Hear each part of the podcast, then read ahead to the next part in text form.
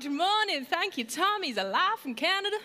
Oh, oh, what was that? That just came out. I apologise to everyone for that accent. Good morning. Um, favourite snack on a hot day? Tell me. Ice cream. Lollies. Watermelon. Oh, good shout, watermelon. Does anyone else love an icy slush? Just me. Me and Daniel love them. An iced coffee, anyone? Yes. Me too. I could keep going, but I should get on with this preach at some point. But I'm glad the first answer was ice creams and ice lollies because they will be available at the end of the service once again. So thank you for saying that. If you'd said iced coffees, I couldn't have actually afforded them. So we've gone with ice creams and ice lollies. But before that, I want to share with you for about 20 minutes ish. Um, from part 11 of our series on How Are You Feeling, where we are just getting real with our emotions and our feelings. We might at some point finish this series, but let's face it, feelings come, feelings go, and like they, we've got a lot of emotions to talk about. So we are carrying on for now because I want to talk to you about feeling discouraged. But the word discouraged might not be one that you use all the time. Like the last time someone said, How are you doing? I, maybe you didn't say, I'm feeling discouraged today. It's an odd word to use, but let me introduce you to the sisters of discouragement. Because the sisters of discouragement are disappointed and feeling disheartened. So maybe you've never said, I feel really discouraged today, but maybe you do know what it is to be disappointed about how things have worked out in your life. Or maybe you look around at the state of the world, the way that it's led, or the way that people treat each other, and you know what it feels like to feel disheartened. If you can relate to any of that, you've probably experienced discouragement. And I think that there are a few causes of discouragement, and we're going to talk about two of them today and then one of them next week. I think that two of the main causes of discouragement are unmet expectations and unkind experiences. Unmet expectations and unkind experiences. You see, unmet expectations is where we have this expectation of ourselves. We expect highly of ourselves, but then we just don't match up.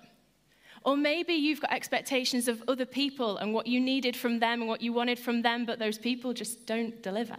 They don't meet your expectations. Or maybe you've got expectations of God and He has just not come through like you wanted him to. Unmet expectations are these like this gap between reality and expectations. Now, I have been trying to learn a little bit more about myself and my personality recently, um, and I've come to the realization that I am a people pleaser. Self confessed people pleaser, it's just part of my type 9 Enneagram personality where I just want to make people happy all the time. Um, and part of that means that I always want to live up to their expectations, like always. And if I don't, I really, really, really struggle. So, like a few weeks ago, I was out in Manchester with some of my family and we went out for the day. And we really needed to just find a cafe. It was a hot day, it was busy in Manchester, there was a lot going on. Um, and I was with my sisters. We needed to just quickly find a cafe that wasn't far away, wasn't expensive, served tea and coffee, got the job done. It was all getting a bit stressful, and then I was like, oh, let's go to my favourite cafe in Manchester. It's in a theatre, because I'm a theatre geek. So I took them there. I was like, it's always great. This one, you'll, you'll all love it. You'll love it. And we went there, and it was empty. On the middle of a Saturday in Manchester, I should have seen the warning signs and thought, why is this cafe empty? But we pursued because I just needed to deliver and live up to their expectations. We went to the counter I'll have a filter coffee, please. We've got no filter coffee. Oh, I'll have a peppermint tea. We've got no peppermint tea. Sorry, have I brought my family to the one cafe in Manchester that has no tea and no coffee? Yes, I did. And I was like, guys, I'm so sorry I've brought you to the worst place ever. It's just going to be a disaster. It's going to be an absolute disaster. My whole family were like, Lois, it's absolutely fine. But inside, I was more annoyed than I needed to be because I hadn't lived up to the expectations I'd set I was like, this place is the right place, let's go here. But I didn't deliver. Now, maybe your experience and example isn't as trivial as a cafe gone wrong in Manchester that serves no tea and no coffee. Like, what kind of cafe is that? But maybe you do know what it is to not have your expectations met, from yourself and from others. Like maybe for you, there is a gap between the expectations that you had for your marriage and the reality of what your marriage looks like. Or maybe you had expectations of what parenting would be like, and reality is so much harder. Maybe you had expectations of where your career would be right now, and your business and your calling, and reality isn't looking the same. Maybe it comes down to health and fitness and lifestyle, and you just had a place that you wanted to be in your life in terms of your health, and you are not there in reality. Or maybe when it comes to finances, you grew up thinking, I want it to be this way, but really, it's nowhere near it. These unmet expectations and this gap between expectations and reality, in this gap, we can find friction and frustration, and that friction and frustration can lead us to discouragement. So we have to learn to deal with our discouragement before our discouragement deals with us in the last like six, six or seven months, I think I've faced more discouragement head on than in my, the rest of my 29 years. Part of that has been because I've been in the house buying process. Now, that buying process has been emotional, exhausting, entertaining sometimes, but genuinely just really disappointing. And I've had to come face to face with a gap between the expectations I had and the reality that I'm facing. But in that gap, what I found is that when I've not kind of processed that discouragement, it's tried to lean, lead me down different paths. So sometimes I've really come face to face with comparison, where I've been looking at the gorgeous homes my friends have got and have worked really hard for, and I've been like, that's not my reality. And that's led me to feeling insecure. And then the insecurity has led me to feeling bitter. And then the bitterness has led me to feeling like hard hearted. And then the hard heartedness has led me to feeling frustrated. And then I've been angry with God because back here I didn't deal with my discouragement. Because if we don't deal with our discouragement, our discouragement will deal with us. My discouragement, if I'm honest, can lead me to insecurity to taking rejection to heart, to bitterness, to falling out with people. But the good news is, if you are feeling discouraged, or if you have experienced disappointment, or if you know what it is to feel disheartened, the Bible has an invitation for you to deal with it. It comes in 1 Peter chapter 5 verse 7. That's in the New Testament of the Bible and it's so simple. It says, "Give all your worries and all your cares to God because He cares about you. Give all of your worries and all of your cares to God because He cares about you. Do you know what that is an invitation to do? It's an invitation to be honest. It is okay to tell God you are disappointed with how your life looks. It's okay to tell God you are fed up of how a situation is.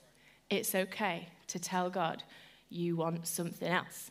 You want more. Because if you aren't honest and vulnerable and real with the friction that you feel in the gap between your expectations and reality, discouragement will deal with you. But instead, you are invited to bring your discouragement to God. And so often, I think what we can do is we can take our disappointment and our discouragement and our frustration and we can take it to other people. And we can be like, oh, this is how I feel. I'm so annoyed. Ah, That's what I do when I'm annoyed anyway. Or we can not take it to other people, we can take it to ourselves and we can go, Lois, I'm so annoyed at you. Why didn't you do? Why didn't you save more money? Why didn't you get better grades? Why didn't you do this? Why didn't you do that? And you know what this is? This is an invitation to bring it to the one who can actually do something about it. Because you know what God might do? God might change your situation. Because He can, because He's God. He also might not. But what he will do when you bring your discouragement to him, even if he doesn't change your situation, he will change your heart. So we are in a win win situation if we bring our discouragement to God. Either he'll change our situation or he'll change our heart. But either way, it's a win win because we are invited to give it to God to take the weight of the discouragement and disappointment we are feeling off of our own shoulders and lay it at the feet of the one who can do something about it. So, my encouragement to you is sooner rather than later. Like before you go to sleep tonight, would you consider being real with God? Being real with what you're discouraged about?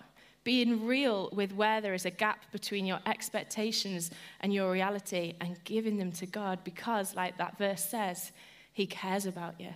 That means He wants to hear it. He wants you to be honest. He doesn't want a um, polished version of you, He wants a real version of you where you go, God, I'm really struggling because He can do something with that. He can get into your heart when you let Him in.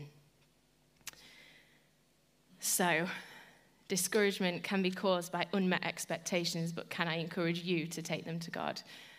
And the second thing is, unkind experiences are often the cause of discouragement. I am sure we all know that people are people and people hurt people.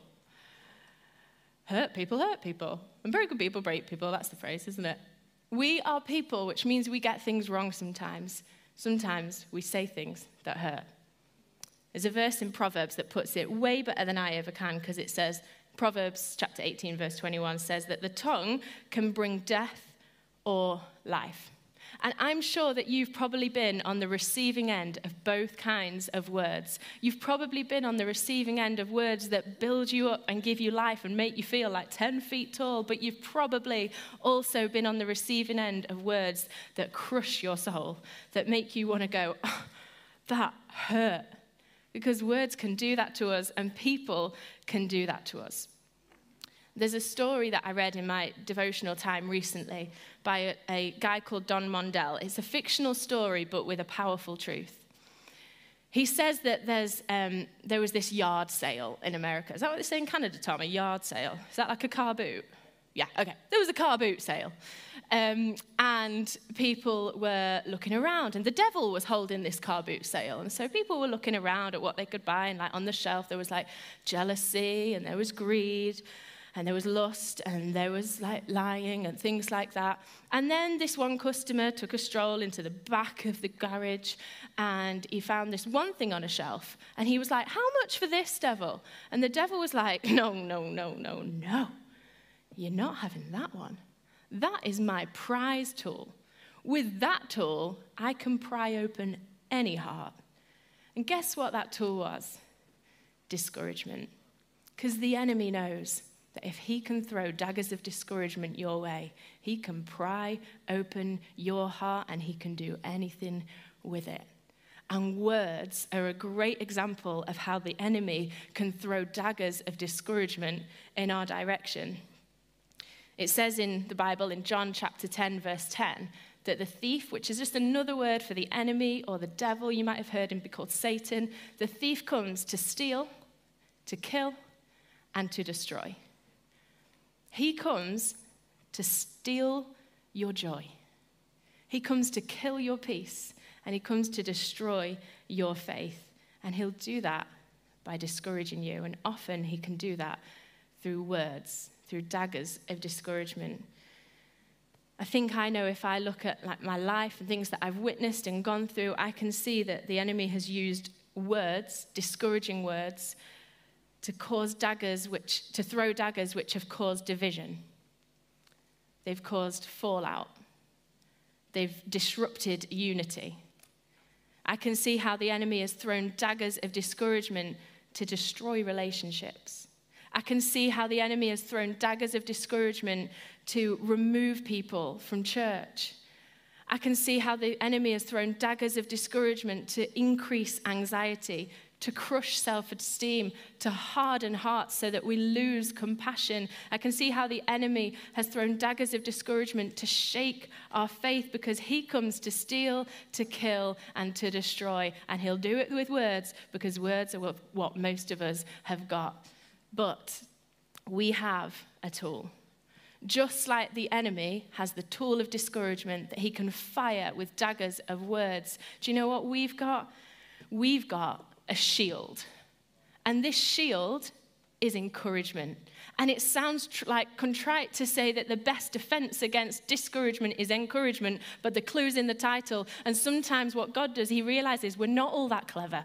So He puts half of the word into the word so we get the hint that the best defense that you could have against discouragement is encouragement. And encouragement is like a shield against your soul. And encouragement is like a shield against the discouragement that the enemy wants you to feel. So what we need to do is lift up up encouragement as a shield to ourselves, as a shield to one another, because as we become encouragers, what that does is it suffocates the power out of discouragement as we choose to shield ourselves with encouragement. Encouragement acts as a shield as a protection. So when the enemy throws daggers at us, we are prepared and we are protected and we are guarded from every side Encouragement protects us from discouragement. Encouragement protects us from division from one another. Encouragement protects us from bitterness. When it feels like things are coming at us from all directions and we lift up encouragement, it protects us from all sides. Proverbs chapter 15, verse 4 says this it says, Gentle words cause life and health, but griping brings discouragement. Gentle words bringing life and health is like choosing encouragement. It's like bringing strength. It's like bringing protection as we choose to be an encourager. But being an encourager isn't just about flattery. I don't know about you, but I, like, isn't the worst thing ever taking a compliment? You know when someone says like, "Oh, I like your shoes," I just respond with the shop I bought them from. Does anyone else do that? I like your shoes, thank you, ASOS. I like your hair, thanks. My hairdresser's called Rachel. I like your bag, mm, Matalan. I haven't told Matalan in a while. Um, I don't know why, but isn't it there's this thing in us that we don't know how to take compliments? Well, I don't know anyway. And encouragement is really different to compliments. Because flattery and compliments, they puff us up. They make us go, oh, yeah, thanks.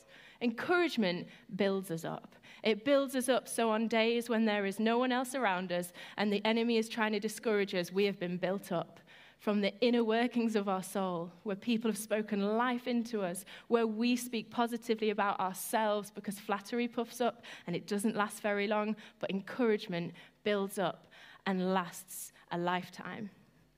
The Bible says it loads better and instructs us to do this in Ephesians 4:29 it says, Let everything you say be good and be helpful, so that your words will be an encouragement to those who hear them. Being an encourager means lifting up a shield to people you might never even met. Because being an encourager is about speaking up for the oppressed.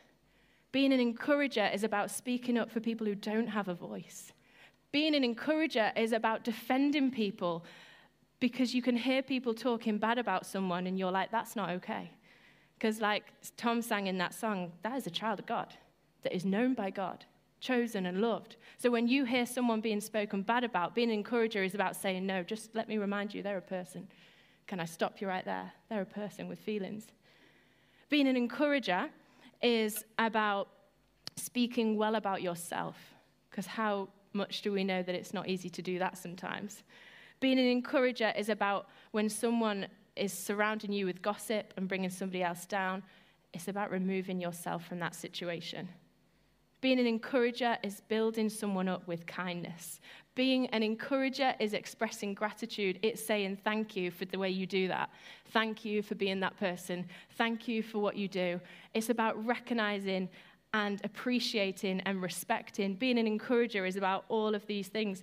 Being an encourager is about when someone is in your life and maybe says something or does something you don't agree with, it's about responding with kindness and compassion and grace. Being an encourager will sometimes be about thinking before you speak and thinking to yourself, will what I'm about to say build this person up? Will what I'm about to say be good and be helpful to them? Encouragement suffocates discouragement of its power. We get discouraged when people are unkind to us. And if we want to stop that trend, we've got to each learn to be an encourager, to protect ourselves like a shield with encouragement. Let's not be flatterers that puff people up. Let's be encouragers that build people up, that speak good of people behind their backs, to their face, near them, around them, about them, wherever you are. Because encouragement builds people up. Tom and the band, do you want to come and tinkle the ivories or whatever you do?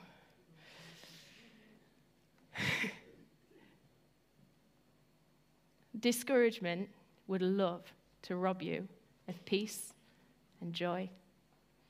Discouragement would love to rumble your faith because that's the way the enemy works. And it's probably really normal to feel discouragement if your expectations for what you wanted for your life aren't matching up with your reality. Let me encourage you to bring that to God, to be honest, to be real, and to say to Him, God, will you change this? And even if you won't change it, because faith is all about even if. I believe He can do it, but even if He doesn't, would you change my heart? Would you change the way I see things? And in the meantime, whilst we learn to deal with our discouragement, I pray that we would be encouragers, that we would build each other up, that we would spur each other on. Amen. Do you want to stand? We're going to sing our final song.